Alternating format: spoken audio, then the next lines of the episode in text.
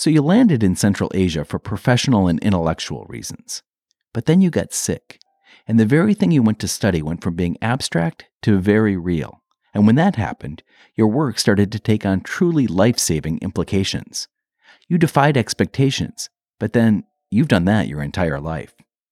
You're listening to 2233, a podcast of exchange stories. There are a lot of monuments where like you have to go up a bunch of stairs to like get to the statues. And going upstairs is fine for me, but going down like I need to hang on to someone. And there were a lot of times that like men would want to like lift me and carry me down and I would be like no I'm not fragile. Like, I just need to hold on to someone. Like, you don't have to carry me all the way down. Or, like, the same thing that, like, if I was walking down the street and carrying something heavy, men would always want to take it from me and carry it for me. There's this perception, I guess. A lot of people saw me as breakable. And there are people in the US that see that too. But it, I felt that, like, it was my duty to convince them that I'm not as fragile as you think and I'm a human being. Which is tough because, like, my parents also treated me with kid gloves. Like, they, I have a twin sister who doesn't have a disability, and then there's me. Between the two of us, my parents definitely treated me with kid gloves. And I think, like, they just didn't want to see me get hurt. I can understand that as like a parent that you do anything to save your kid from pain but you know, when you watch everyone treat you like that, what opportunities do you have to grow if people are confining you in a box?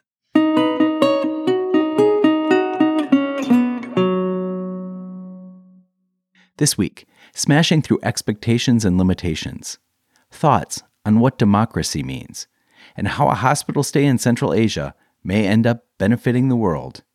Join us on a journey from Michigan to the Kyrgyz Republic to look at energy for all. It's 2233.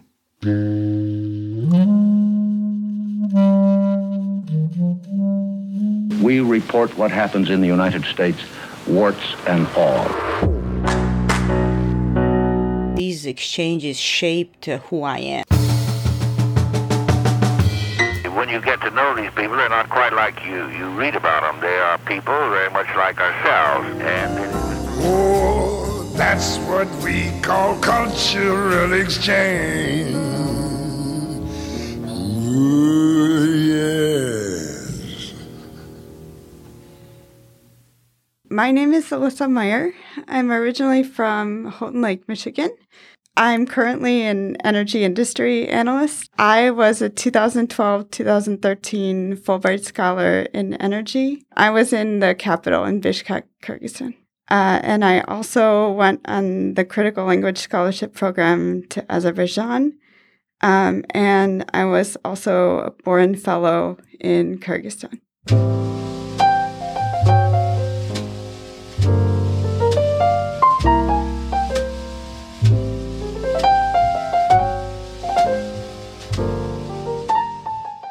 It's pretty well understood why and how Kyrgyzstan is energy insecure, which means that there's no like dependable, cost effective, continuous source of energy. And I understood sort of like the political dynamic behind why the energy insecurity exists. And knowing that, I proposed to sort of look at ways that small scale renewables, such as solar panels on roofs, might eventually like help bridge the gaps to shortages. And I realized pretty quickly once I got to the ground and started doing the work that, you know, it was interesting to work with locals who were also interested in small scale solar, or hydro, or geothermal.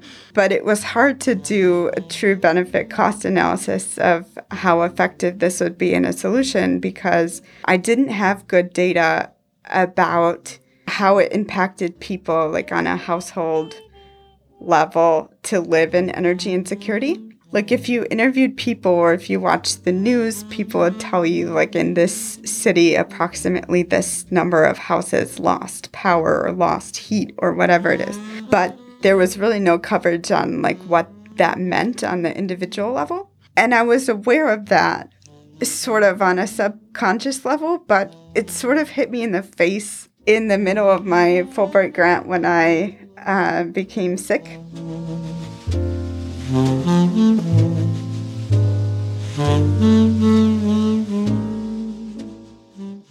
I had gallstones, but I didn't know it. At the time, I just knew that I had very severe abdominal pain, and they went through a range of like thinking that um, it was my ovaries or thinking it was my kidneys, and I just kept getting worse. And so eventually I ended up in the hospital. And while I was in the hospital, I was still sort of reading and going through interviews and thinking about my work.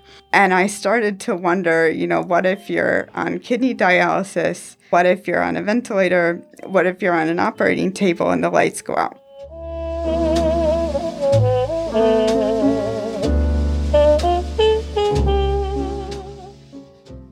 Shortly after I started thinking about all those things, they figured out that I had gallstones and pretty much told us that I had to have surgery immediately. And that day in itself was pretty terrifying, in that, you know, when you learn Russian, they teach you general medical terms. So I learned, like, I have strep throat, I have a headache, but like, no one teaches you the word for gallbladder. The doctors come over and tell us, like, you have stones in this word that I don't know. You need surgery immediately. And I watched Nasiba go like sheet white. And I was just like, okay, what's wrong with me? And so then we looked it up in Google Translate, and then I understood okay, it's my gallbladder. That's happened to people in my family. Yes, it is an emergency.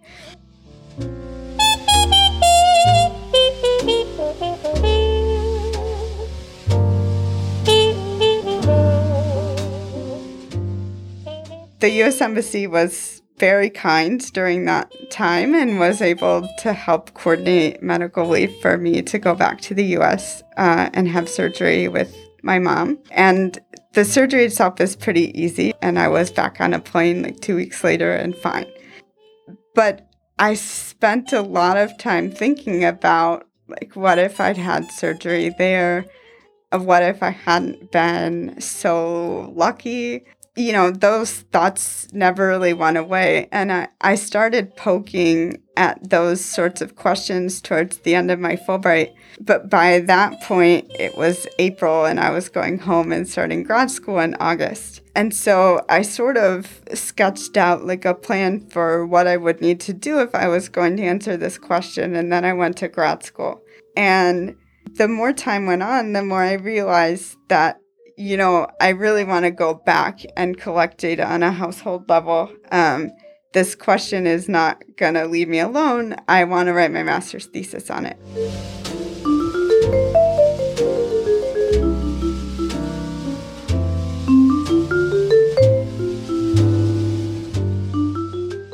there was a lot of pushback. Like a lot of people said, You already have a year of data from your Fulbright. What are you doing? Um, but long story short, I, uh, with the dual masters, I needed three years of coursework, and I completed two of them, and then aboard and went back to Kyrgyzstan uh, to collect household level data and answer uh, this exact question. It's really a realization that I wouldn't have come to if I was just sitting in a library in the US, you know, trying to figure out the cost benefits of using small scale renewables in Central Asia. It was something that it was a realization that I had to be on the ground to see. And now at FERC, especially amongst the younger crowd, like the work that I've done and the perspective that I have on why energy regulation is important is really unique. And that's something that I wouldn't have if it weren't for programs like Fulbright.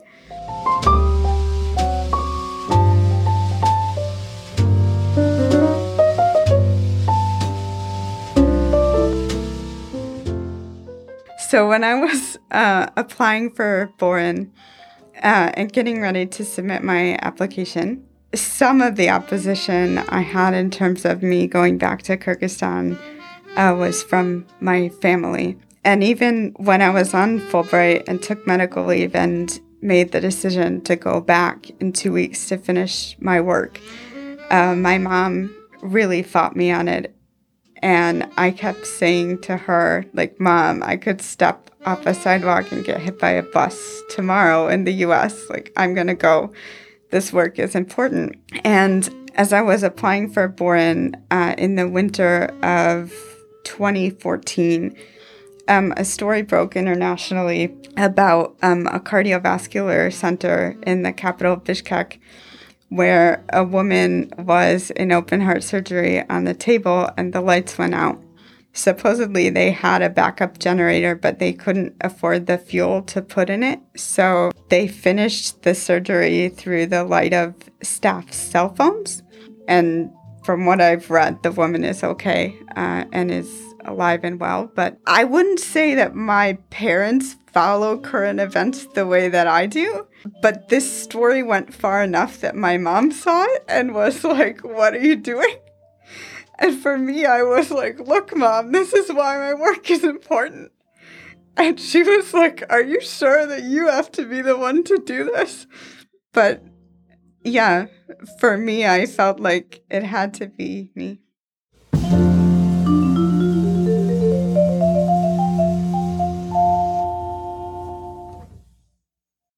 I have cerebral palsy, and a lot of people look at me and look at my limp and think that like people with physical disabilities can't move abroad on their own. And even like in university study abroad offices, the number of times I've heard someone say, like, are you sure you want to go abroad? Like, I don't think you can do it.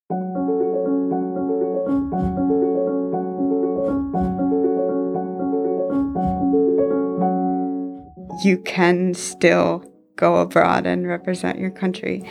And that's not to say that there weren't challenges. In Central Asia, there are a lot of steps in places that there wouldn't be steps in the US. Like uh, to go to an ATM, there's usually like two or three really narrow steps. And to get up, I'm fine. But to come down them, I worry about falling and I.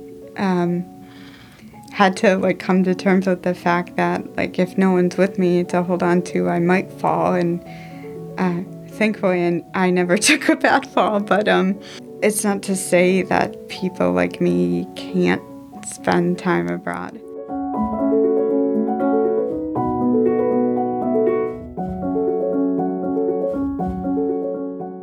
Even now, like when I was on the job market, some of the jobs that I looked at had a lot of international travel involved. And a lot of people looked at me and said, like, you can't do that physically. You won't be able, you don't have the stamina for it. And I looked at them and said, like, have you seen my resume? Have you seen how long I've been abroad alone?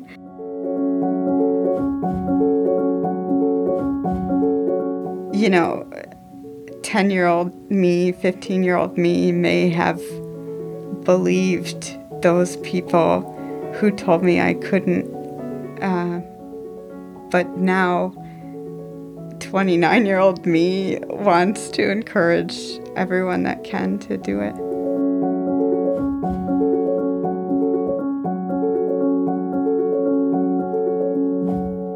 I had several conversations like related to groups going on hikes where people would say to me, Well, we didn't invite you because we didn't want you to get hurt and we thought we were protecting you. And I would say, like, you don't get to decide what I'm capable of. Like, I get to decide that. And I need you to understand that, like, if you don't invite me, that's exclusion based on like your perception of what my body can do. And I, I get it. Like in that part of the world, I encountered a lot of people who basically said that like people with disabilities like mine sometimes don't finish school, sometimes don't work full time. Not because they can't, but because like society isn't really set up in a way to help accommodate them.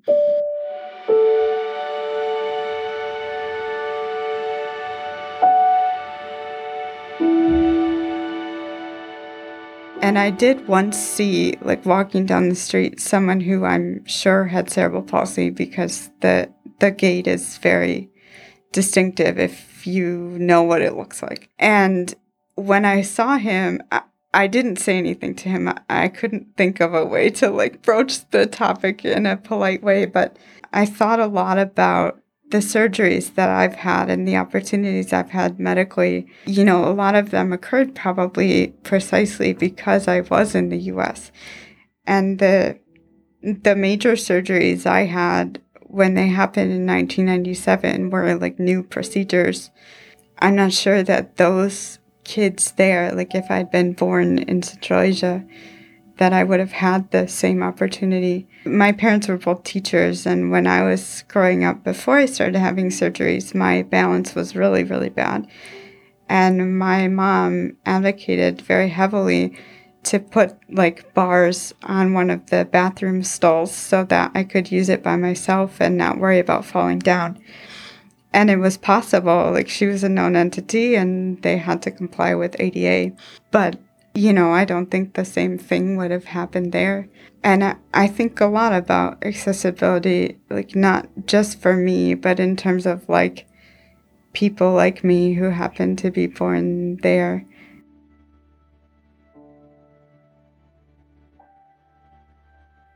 The other thing is like there are a lot of stereotypes in their culture about what women should or shouldn't be or how they should act. And so I also got a lot of reaction to like, your body isn't pretty enough for men, like because you have limp, because you have scars, and you know, those are demons that I've carried around much of my life, but it sort of put me in a position where I had to respond and say, like, do you realize how dangerous it is to teach young girls that? Like, I had the opportunity to be that person, to say that precisely because I'd come from a different space from America.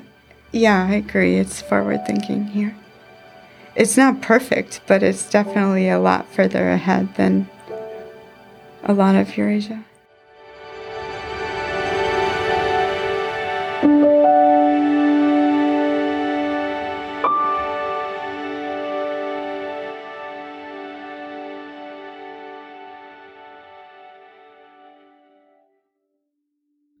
The things that I'll never forget is when I was on Fulbright, the Newtown shooting happened. So the news happened, and then we woke up in the morning in Kyrgyzstan, and people sort of knew that elementary school kids had been killed in their classroom.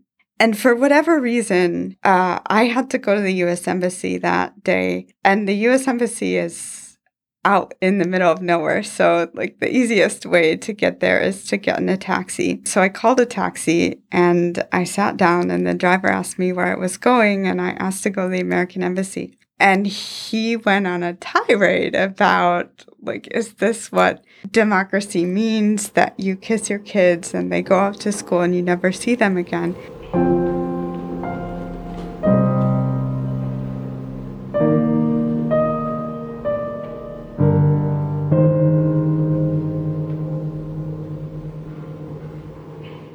I was so shocked because I knew where he was coming from. Like in their country, coming from Soviet times into independence, more freedom and independence has meant two major revolutions, two presidents being overthrown, and a lot of instability. So, like, I'd seen firsthand why freedom compared to Soviet times might have made him nervous. But, you know, as a political theorist, you go through so many debates like in early classes about the trade-off between liberty and security that you have to give up some liberty to keep yourself safe and all of these things. And in this conversation you know those thoughts came to mind and then i realized like that's not how to answer you know these types of comments. Like he's not looking for a philosophical debate. Um and I sort of stopped and like just showed him my humanity and told him like I agree it is horrible like I would never wish that upon anyone. the thing I'll never forget is how shocked he was that I was also upset that kids had been killed. I think he expected me to like defend the fact that the the shooter had a right to carry a gun. I, I don't know. I wasn't in his head, but uh, I don't think he expected me to be upset about it as well. Um, but I explained to him that, you know, I was a daughter of two teachers and that it made me nervous to think about that, you know, my parents could go to work and not come home. And when I got out of the car, uh, he wished me well. And I sort of just stopped and realized there are a lot of stereotypes about Americans, but like one of the privileges of being on exchanges like this is that you're forced to sort of confront what people think about your country. And that's not something that everyone is ready for. Sometimes the conversations are really hard.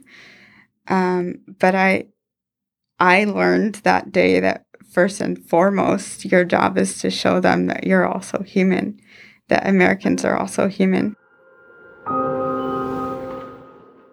Like a lot of the discussions I had then, and a lot of the discussions I had after Newtown and the reactions that I got in Kyrgyzstan to that were about the fact that democracy wasn't about like having perfect governance and having laws or situations that your citizens were always 100% happy with, but that it was more about giving citizens an avenue or a process by which to change what they didn't like or a way to speak to those representing them. And I think that was something that resonated with a lot of people.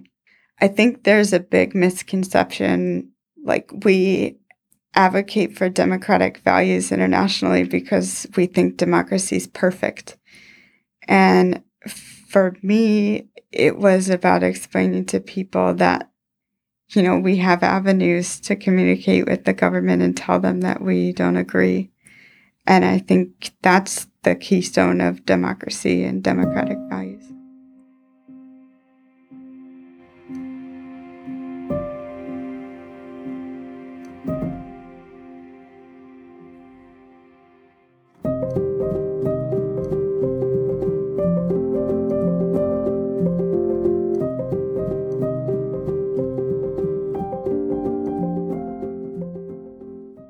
I lost my father to brain cancer when I was eight, so he's never really seen like this chapter of my life and all my time abroad. But often when I am abroad, I think about him. And there was one instance when I went on a field trip into the mountains uh, with a group of students. We went to a national park, Al Archa and we sort of cooked lunch out like over a fire and then we were um, playing cards and i learned how to play durak which is like a russian game that's called fools um, and then i taught people in russian how to play poker and at the time, I was thinking about my dad um, because he taught me when I was growing up. I know how to play because of him. And I had a moment that like I was explaining the rules in Russian and sort of laughed to myself and thought like I wonder if my dad can see this. I wonder what he thinks.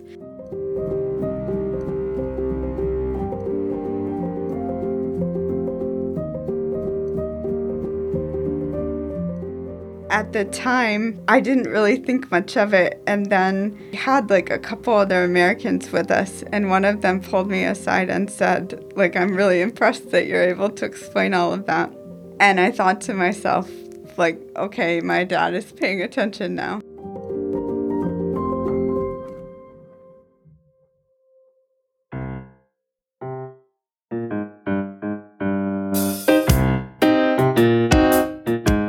2233 is produced by the Collaboratory, an initiative within the U.S. State Department's Bureau of Educational and Cultural Affairs, better known as ECA. My name's Christopher Wurst. I'm the director of the Collaboratory. 2233 is named for Title 22, Chapter 33 of the U.S. Code, the statute that created ECA. And our stories come from participants of U.S. government funded international exchange programs.